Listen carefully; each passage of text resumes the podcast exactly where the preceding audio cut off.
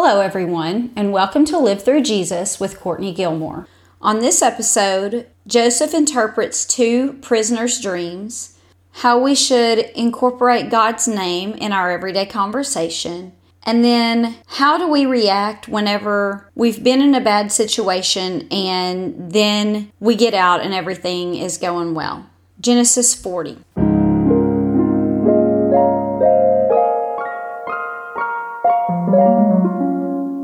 Now, just as a quick side note, I'll be reading all the scripture references for you, so you're free to just sit back, listen, and absorb, or you can grab your Bible and read along. Most of the time, I'll be reading from the New King James Version, but if I switch, I'll let you know. At the beginning of each episode, I'll introduce the title, so if you want the entire study in writing, you can go to livethroughjesus.com and buy it for under $5. Each one will cover two to three months worth of episodes, and once you buy, then it'll be immediately available for download. In addition to a little extra studying, it also allows you the benefit of some charts and keyword definitions, but it isn't necessary. Okay, so let's get started.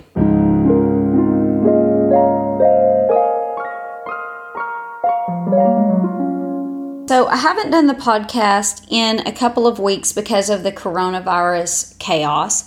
And I thought I'd get a lot of writing done where whenever we got this back up and going, I would have all of the Joseph study done and online for y'all, but it hasn't happened like that because, again, it's just chaos. So, anyway, we're going to go ahead and continue with our episodes. I do want to remind you about what we talked about the last time. Now, Joseph's brothers had sold him into slavery, and he was sold to a man named Potiphar, who was an officer of Pharaoh's guard. And God was with him while he was in Potiphar's house, and Potiphar put him in charge of his entire household because he had so much favor on Joseph. But Potiphar's wife also favored Joseph, and she wanted him to sleep with her, and he refused, and so she cried rape, and Potiphar threw him into prison. Now, if you happen to miss that episode, you might want to go back and listen to it because we did talk about God's favor on Joseph, even though he was suffering in slavery. And then we talked a lot about false accusations and kind of what to be aware of in relationships. And then we ended with talking about God having a plan. You know, what's He doing in the midst of suffering? that had a lot of good life lessons in it, a lot of good biblical information about what to do whenever you're in a hard time, and just a little bit of encouragement about trusting God in those times. And so, if you happen to miss that one, you will want to go back, especially if you're listening in real time right now because of all of the things that are going on in the world right now and how the whole country is in a hard time right now. So, anyway, now we're going to move on and and see what happened to Joseph after he was thrown into prison. Now, I'm going to back up just a little bit because I want you to remember what state he was in whenever he was in prison. And so we're going to begin reading in Genesis 39 19. And it says, So it was when the master heard the words that his wife had spoken to him and said, Your servant did to me after this manner, that he was angry. And Joseph's master took him and put him into the prison, a place where the king's prisoners were confined. And he was there in prison, but the Lord was with Joseph and showed him mercy, and he gave him favor in the sight of the keeper of the prison. And the keeper of the prison committed to Joseph's hand all of the prisoners who were in the prison. Whatever they did there, it was his doing. The keeper of the prison didn't look into anything that was under Joseph's authority because the Lord was with him, and whatever he did, the Lord made it prosper. And so, just like when Joseph was in Potiphar's house, the person that was in authority over him trusted him and put him as second in charge. That's where we begin this week's lesson. So, let's start reading in Genesis 40. It says, It came to pass after these things that the cupbearer and the baker of the king of Egypt offended their lord, the king of Egypt. And Pharaoh was angry with the two officers, and the chief cupbearer and the baker. And so he put them in the custody of the house of the captain of the guard, in the prison, the place where Joseph was confined. And the captain of the guard charged Joseph with them, and he served them so they were in custody for a while. Okay, so why would the cupbearer and the baker be the two people that got put in prison at the exact same time by the king? Think about what these people do. Both of them are responsible for what goes into the king's mouth, right? The food and the drink. And so it seems that Pharaoh had suspicion that someone might be trying to poison him. And he wasn't sure which one to find guilty on that matter. And so he threw them both into prison just to make sure that he was safe.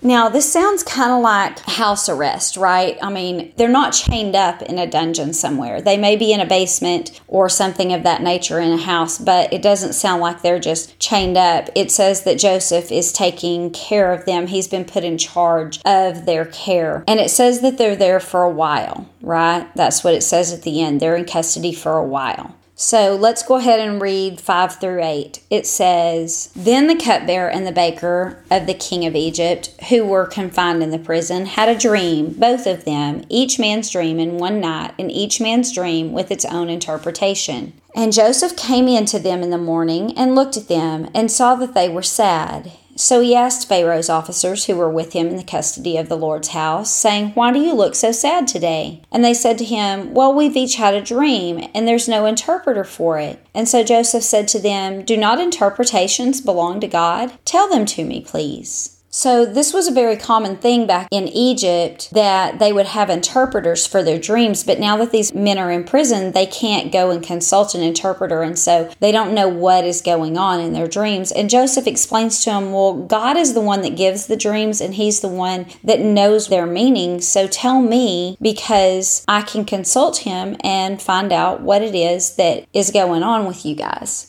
And I just want us to pause right there for a moment and just notice how easily Joseph talks about the Lord. It just seems to be in his everyday conversation, right? He's not teaching anyone about God, he's not telling them about the Bible, he's not giving them information about how to be saved, none of those things. He's just talking about God because God is just an important person in his life, right? And he knows that God is the one that's in charge of dreams. And so he just says that. God is the one that's in charge of dreams. And I don't know about y'all, but I had to actually think to put that type of thing into practice because it's not something that I did naturally in the beginning. You know, I would talk about God when I was at church. I would talk about God when I was having a conversation with someone about God. I would talk about God whenever I was teaching or learning. But just to mention his name in passing to someone else or just talk about him as another present person in my life was something that I had to make a conscious point to do. And, you know, it probably should be one of those things that, you know, he is just a present person in our lives and just someone that we talk about freely and might not should be something that we have to make a point to do or be aware of. But even if we are aware of it and we don't have to make a point, are we bold enough to do that? You know, even after I, I began to make a point to do it, there were times where I would second guess myself, you know, where I would think to myself, I don't even know this person. I don't know if they're a believer or not. You know, to mention God is kind of a, a risky thing to do, which is really odd because we don't have any real repercussions for that, especially I didn't. But, you know, when I first began just talking about him, I would just say things like, oh, that's a beautiful sky that God made, or, you know, I wish it rained like it did before the flood and it just seeped from the ground because I hate the rain, you know, stuff like that. That's the first types of things that I began to just incorporate it into my everyday conversation. But then as time was going on, I would think those things and think, am I really going to say that, you know? And we just have to decide that, yes, we are we're just going to go ahead and say those things because, you know, I'm always comforted as a Christian whenever I hear someone else do that because I'm like, oh, you're a Christian. Okay, great. Now I can talk with you more freely. And if they're not a Christian, maybe it will bring up conversation that you can talk to them about God. And and that's so much easier, right? It's so much easier to say, you know, what a beautiful sunset that God made as opposed to saying, let me tell you about God. You know, let me explain the gospel to you. But it's an an opening, right? So we can do that after we make those statements, then it may open up a conversation where it would be less awkward for us to have a deep conversation with another person about God. So that might be the case. It might be the case that it opens absolutely nothing up, but it makes a person think, or it may have absolutely no effect on them whatsoever. But either way, the chances of it being something that is even uncomfortable for us after we've said it is probably pretty slim. And so we really need to be able to get over that and just say those things and speak freely about Him. Because if you notice that since we see Joseph do this now and then, we know that he must have done it all the time. And you see that that shows other people that he belongs to God. And when they see his prosperity and his success, they accredit that to God just because they know he's a believer. So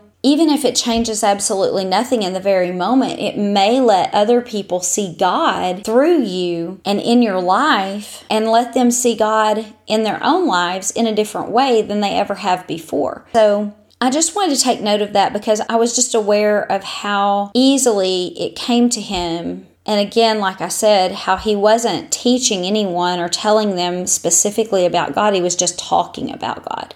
There's a difference between telling someone about God and just talking about Him. And I think that that's something that we need to incorporate into our everyday lives. So I just wanted to talk about that real quick before we moved on to these people's dreams. Now, let's go ahead and read about the first dream. I want you to pay very close attention to what the cupbearer is dreaming. And when we get finished with this dream, before Joseph interprets it, we're going to analyze it just a little bit. So, verse 9 says, Then the chief cupbearer told his dream to Joseph, and he said, Behold, in my dream a vine was before me, and in the vine were three branches. It was as though it had budded, its blossoms shot forth, and its clusters brought forth ripe grapes. Then Pharaoh's cup was in my hand, and I took the grapes and pressed them into Pharaoh's cup and placed the cup in Pharaoh's hand. Okay, so notice the first thing that's happening is that he's performing his old job, right? He just dreamed about doing his job. But notice how detailed his dream was and how careful he was in doing his job. Does this sound like a man that is poisoning the king? Notice how he watches the grapes grow, basically. He says they budded and then they blossomed and then they had clusters of ripe grapes. He knew exactly where this wine came from. And then he pressed it himself. And then he took the cup personally to the king himself. So he knew exactly where the wine came from and he did not allow it to touch anyone else's hands, right? It was just him from literally the moment that it was made, taken directly from nature, not from another person. He didn't pour this out of a cup. And then he didn't hand it to a servant to take to the king or anything like that. He took it directly to the king. So it would be very difficult for this to be poison because he took that much care in giving this to the king. Okay, so let's see Joseph's interpretation. Beginning in verse 12, it says, And Joseph said to him, This is the interpretation. The three branches are three days. Now, within three days, Pharaoh will lift up your head and restore you to your place, and you will put Pharaoh's cup in his hand, according to the former manner, as when you were his cupbearer. So Joseph said, The three branches represent three days. In three days, he's going to lift your head in honor and restore you to your rightful place. You're going to do this for him again. You're going to serve the king again. Now let's read on. In verse 14, it says, But remember me when it is well with you, and please show kindness to me. Make mention of me to Pharaoh, and get me out of this house. For indeed I was stolen away from the land of the Hebrews, and also I've done nothing here that should put me in this dungeon. So Joseph knows two things from this dream that Pharaoh is a man that is willing to free a person if he finds out that they are not guilty of the crime that they have been accused of. And he also knows that the cupbearer understands what it's like to be falsely imprisoned. And so he feels like he can appeal to the cupbearer and say, Hey, you're about to have the king's ear. You are going to be restored and you're going to be honored, and he's going to listen to you. And we know that he already frees the guiltless. And so I need you to go to him since you understand what it's like to be falsely imprisoned and explain to him that I was also falsely imprisoned and persuade him to let me out. That all makes good sense, right? Okay, so let's go ahead and move on, beginning in verse 16. It says, When the chief baker saw that the interpretation was good, he said to Joseph, I also was in my dream, and there were three white baskets on my head. In the uppermost basket were all kinds of baked goods for Pharaoh, and the birds ate them out of the basket on my head. So let's contrast this dream with the cupbearer's dream. Was this baker as careful about doing his job as the baker? It doesn't seem like it to me. Notice, first of all, that these baskets are on his head. So he can't even see them. He doesn't even know what's going on up there. Someone could drop something in the top of that basket that's up on his head and he wouldn't have a clue, right? Second of all, it says there were all kinds of baked goods. So that's different than the cupbearer's dream, where he knew exactly where all of the drink came from. He saw the vine growing these grapes, and then he took these grapes and he pressed them himself and he put them in the glass. And then he held the glass in front of his body where he could see what was happening to it, and he took it directly to the king. Well, it says here that there's various different foods in this. So it kind of gives the impression that he really may not know what all's in there. It's just a bunch of food. And what happens when you just have a whole bunch of different things all in a big basket? It's pretty easy for someone to slip something in there without you having any awareness of it whatsoever because you probably don't even know what all's in there in the first place and you're not going to notice if there's some extra thing in there. And then lastly, he left these baskets just wide open. There's no cover on them or anything. And so the birds are just able to swoop down and get a little bite, and he seems completely careless about it. So the birds are continuously coming down, messing with this food, and he isn't even covering it up. So that sounds much more like a person, right, that is not doing very well at his job, first of all, and not very careful, and something easily could happen to the king's food with a man that's careless like that. So let's see what Joseph's interpretation of the dream is. Verse 18 it says, So Joseph answered and said, This is the interpretation. The three baskets are three days. Within three days, Pharaoh will lift off your head from you and hang you on a tree, and the birds will eat your flesh from you. Notice how it says in the first dream that the king will lift the cupbearer's head and restore him to his rightful position. And then this time it says he will lift his head off of his body and hang him on a tree. The first one, the cupbearer, his head is being lifted in honor. He's saying, Hold your head up high. You've done nothing wrong. You will now be honored and restored back to your position. But the other one, his head is being lifted right up off of his body in complete dishonor. And then not only that, but instead of the birds eating the food that belonged to the king, they're going to be feeding on the man's dead body. That's not graphic, huh? and you know, to us, it may sound like he was hung because it says you will hang on a tree. And so we think of a rope hanging around your neck, and like maybe somehow this guy's, you know, neck came completely disconnected from his body or something like that. But I haven't really heard of any kind of hangings like that in the Bible. And so what I do know is that often, whenever they would kill someone, they would impale their body on a stake for all of the rest of the people to see so that they would know that this person had been dishonored and that they had been killed. And so, most likely, they cut his head off, and then hanging him on a tree would be impaling him on this stake like a branch of the tree that's stuck in the ground. So, both of them are going to happen in three days, but it's going to be the complete opposite things. So let's go ahead and move on. Verse 20 it says, Now it came to pass on the third day, which was Pharaoh's birthday, that he made a feast for all of his servants, and he lifted up the head of the chief cupbearer and of the chief baker among his servants. Then he restored the chief cupbearer to his position, and he placed the cup in Pharaoh's hand. But he hung the chief baker as Joseph had interpreted to them. Yet the chief cupbearer did not remember Joseph, but forgot him. So everything happened just as Joseph said that it would. But whenever the chief cupbearer got out of prison, he did not tell Pharaoh about Joseph and did not help get him out. And, you know, we don't really know if he even agreed to it. Joseph asked him to, but we don't know if he said, Oh, yes, definitely. As soon as I get out of this mess, I will definitely, you know, tell the king about you. We don't know if that happened, but we do know that he forgot. And so maybe he just got out and he got busy and he just was busy doing his job and he didn't really think to talk to Pharaoh about it. Maybe he really didn't have all that much pull and wasn't really able to talk to Pharaoh about anything like that. He may not have been able to approach him like that.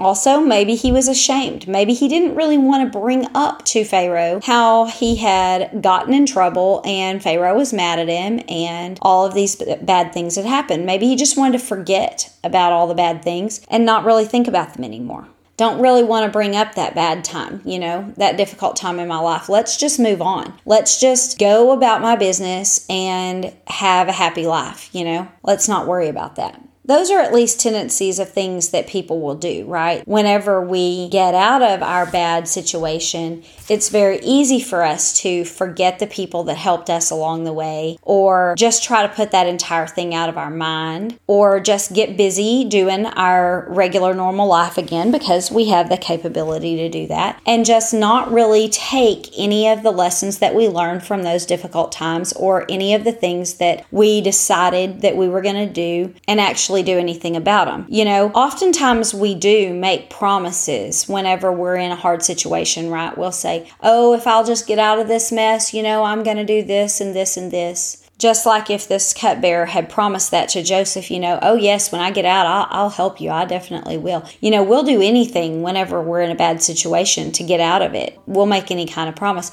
And most of the time, we really do have full intention of doing those things. But then again, we get busy or we decide that we're too ashamed or we don't want to bring it up. We just want to forget about it, whatever. But if you're Joseph, that doesn't feel very good, right? If you're the person that the promise was made to, or you're the person that had helped that other person, or you're the Lord and you really wanted that person to learn something through this difficult time, or even someone else that is close to that person that you needed them to learn something during that time and take something away from that, then it doesn't feel that great. And so, even though these are natural tendencies to do, we need to be very careful of them. We need to be very careful of being unappreciative and not doing what we should during the good times because they're good, because we don't need God, or we don't need the help of that other person, or we're just too busy and self centered, or whatever the case may be. That's not the kind of people that we want to be. So, we're just going to finish the rest of our time talking about this about how do we act whenever we get out of the prison that we're in? Whenever we get out of the difficult situation that we're in, how do we handle ourselves? Both of these verses that we're going to be talking about are found in the book of Deuteronomy. And Deuteronomy is the book that is written or spoken to the Israelites just before they go into the promised land. And so it's all of these instructions to them of make sure when you get there, do this, don't do this, remember this, those types of things. And so they're about to go into the promised land, and these are the things that they're told. Chapter 6, beginning in verse 10, it says, so it shall be when the Lord your God brings you into the land of which he swore to your fathers, Abraham, Isaac, and Jacob, to give you large and beautiful cities which you didn't build, houses full of all these good things which you didn't fill, hewn out wells which you didn't dig, vineyards and olive trees that you didn't plant. When you've eaten and you're full, then beware lest you forget the Lord that brought you out of the land of Egypt from the house of bondage. And so that's kind of what he did, right? That's what this cupbearer did. He forgot Joseph when he got out of his place of bondage. Whenever he was free again and his life was back to normal or it was good, then he forgot about Joseph. And that's what God is telling the Israelites here. He's like, hey, whenever you get to this beautiful place that I gave you, that you didn't work for, that you didn't do anything to deserve, and I take you to that place, remember that I'm the one that took you out of slavery in the first place. I'm the one that freed you. And even though Joseph didn't actually free him, he told him about his freedom and he owed him something, and he just forgot about him. Now, the other passage is the entire chapter 8 in Deuteronomy. So we're just going to read all of that. I want y'all to just listen. This is the same thing. God was telling Moses in that part, hey, tell the people this. And so now Moses is telling them, and he just goes into a lot of detail. So I want you to listen this. It says, Every commandment that I command you today, you must be careful to observe, that you may live and multiply and go in and possess the land that the Lord swore to your fathers. So this is Moses talking to him, and he's telling him, when you get there, don't forget to obey God. Remember that the Lord your God led you all the way these 40 years in the wilderness to humble you and test you, to know what was in your heart, whether you would keep his commandments or not. So he humbled you, he allowed you to hunger, and he fed you with manna that you didn't know, nor did your fathers know that he might make you know that man shall not live by bread alone, but man lives by every word that proceeds from the mouth of God. And your garments didn't wear out on you, nor did your feet swell for these forty years. You should know in your heart that as a man chastens his son, so the Lord God chastens you. So he says, Hey, you know, remember what it was like. Remember your bondage. Don't forget these hard times. Remember that God took the food from you so that you would depend upon Him. Take the lessons that you learned from that time and apply them to your life whenever you have abundance. Remember the lacking so that you can appreciate the abundance and where it came from. Remember that you wandered in the desert for 40 years and your feet didn't swell and your shoes didn't wear out. How did that happen? You know, don't forget how hard it was and who brought you out of that. Do not forget that bad time because you learn lessons during that time that you need to take with you in the good times. Now, listen in verse 6 Therefore, you shall keep the commandments of the Lord your God to walk in his ways and fear him. For the Lord your God is bringing you into a good land, a land of brooks of water, of fountains and springs that flow out of the valleys and the hills, a land of wheat and barley of vines and fig trees and pomegranates, a land of olive oil and honey, a land of which you will eat bread without scarcity, in which you will lack nothing, a land whose stones are iron, and out of whose hills you can dig copper. When you've eaten and you are full, then you shall bless the Lord your God for the good land that he's given you. So, do you notice this when he just keeps telling him all the good things that they're going to get whenever they get in this land? And notice how he even says, You're going to have bread without scarcity because they didn't even have bread before, and God had to give them the manna for them to have any kind of sustenance at all. And so he says, Look at all of what you're going to have in this new place where you lack nothing. You know, before they lacked everything. They had absolutely nothing. Now they have everything and they lack nothing. So it's complete contrast. And so he's telling him, when you get into the land and you have all of these things and you have eaten and you are full, then bless God for the good land that he's given you. Praise him and give him credit for taking you out of that place of lacking and giving you abundance. Listen to verse 11. Beware that you do not forget the Lord your God by not keeping his commandments, his judgments, and his statutes, which I command you today lest when you have eaten and you're full, and you've built beautiful houses, and you live in them, and when your herds and flocks multiply, and your silver and gold are multiplied, and all that you have is multiplied, when your heart is lifted up, and you forget the Lord your God, who brought you out of the land of Egypt in the house of bondage, who led you through the great and terrible wilderness, in which were fiery serpents and scorpions, and thirsty land where you had no water, who brought water for you out of the flinty rock, who fed you in the wilderness with manna, which your fathers didn't know, that he might humble you and test you to do good in the end? Then you say in your heart, My power and the might of my hand have gained me this wealth. So he says, Be careful be careful when you get full, when you live in these houses that are beautiful and all of your herds multiply and all of your money multiplies and everything that you have multiplies. Be careful not to get proud, not to forget God who took you out of your bondage and who led you and sustained you when you had absolutely nothing. Be careful not to forget him and then say to yourself that all of these things you have because of your own ability, because you are so powerful and you are so great.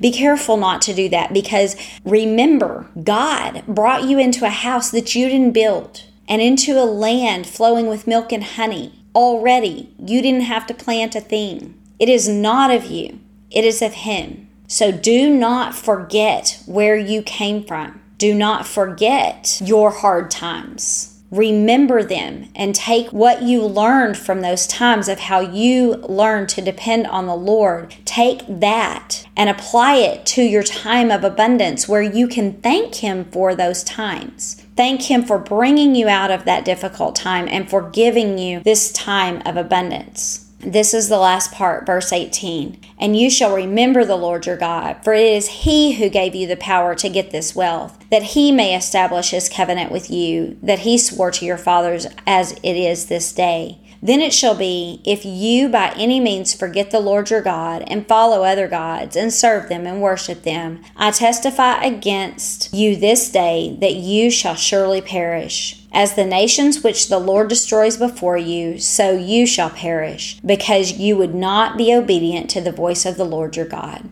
And so it just says exactly what I said before God's the one that gave you this. And if you forget and you follow other gods and you serve other gods instead of me, whenever I'm the one that's done all of these things for you, then I will let what happened to these other nations happen to you. Because if you don't want to be thankful to me for what I've given you, then you won't have it anymore. So I just think that we have to be careful because when we're in difficult times, we do learn a lot and we do make a lot of promises to get out of those things. And we just have to be careful that when we get out, we don't forget. We do not allow ourselves to just put that time out of our mind, but we let ourselves remember who it is that got us out of that and all of the things that were painful so that we can appreciate what we have now and so that we can apply all of the things that we learned in our difficult times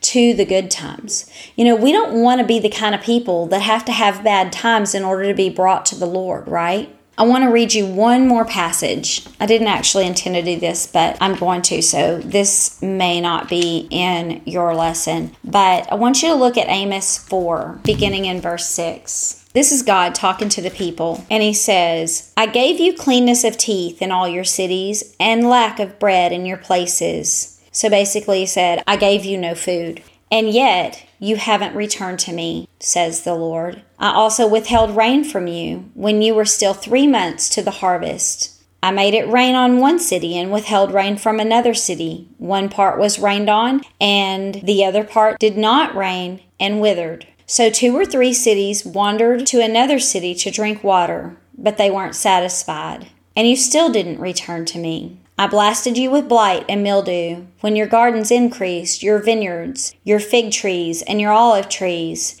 and then the locust devoured them, and you still didn't return to me. So he said, I let your food grow, but then I made the locust come and eat it, and I made things mildew. You didn't get to profit from any of it, and yet you didn't return to me. I sent among you a plague after the manner of Egypt. Your young men I killed with the sword, along with your captive horses I made the stench of your camps come up into your nostrils, and you still didn't return to me. Okay, so do you see how God is every time He's trying to draw the people to Him? He keeps saying, You know, I gave you no bread and you didn't come to me. I thought you would come to me and you would ask me, Hey, help me, I'm hungry, but you didn't. And then I made it where it wouldn't rain, so you couldn't even have any crops, and you still didn't come to me. And then I let your crops grow, but then I made the locusts eat them and you still didn't return to me. And then I sent plagues that killed a lot of you, and you didn't come to me. And I let the wars kill you, and you didn't return to me. All of these things I did to draw you to me, and you still didn't come. Well, a lot of times we do come, right? The other part was the opposite of it. They did come to him in the hard times. Whenever they lacked food, they went to the Lord and he gave them manna. When they didn't have any water, he made the water come out of the flinty rock, right? They did go to him. But as soon as they had this abundance, they had no need for him anymore. So we don't need to be those kind of people. We don't need to be the people that make promises whenever we're in the hard times. And then as soon as we get out of it, we forget where we came from. And we don't need to be the kind of people that whenever we're in the good times, we need God to give us lacking so that we will turn to Him. We need to be the type of people that whenever we are in abundant times, we are able to praise Him. We're able to see where it's coming from, and we are able to thank Him and look to Him and learn from Him so that He does not have to bring us into a time of lacking for us to turn to Him or a difficult time for us to turn to Him. But if we are in a difficult time, then we need to turn to Him and we need to listen to Him and we need to learn what it is that He has for us to learn.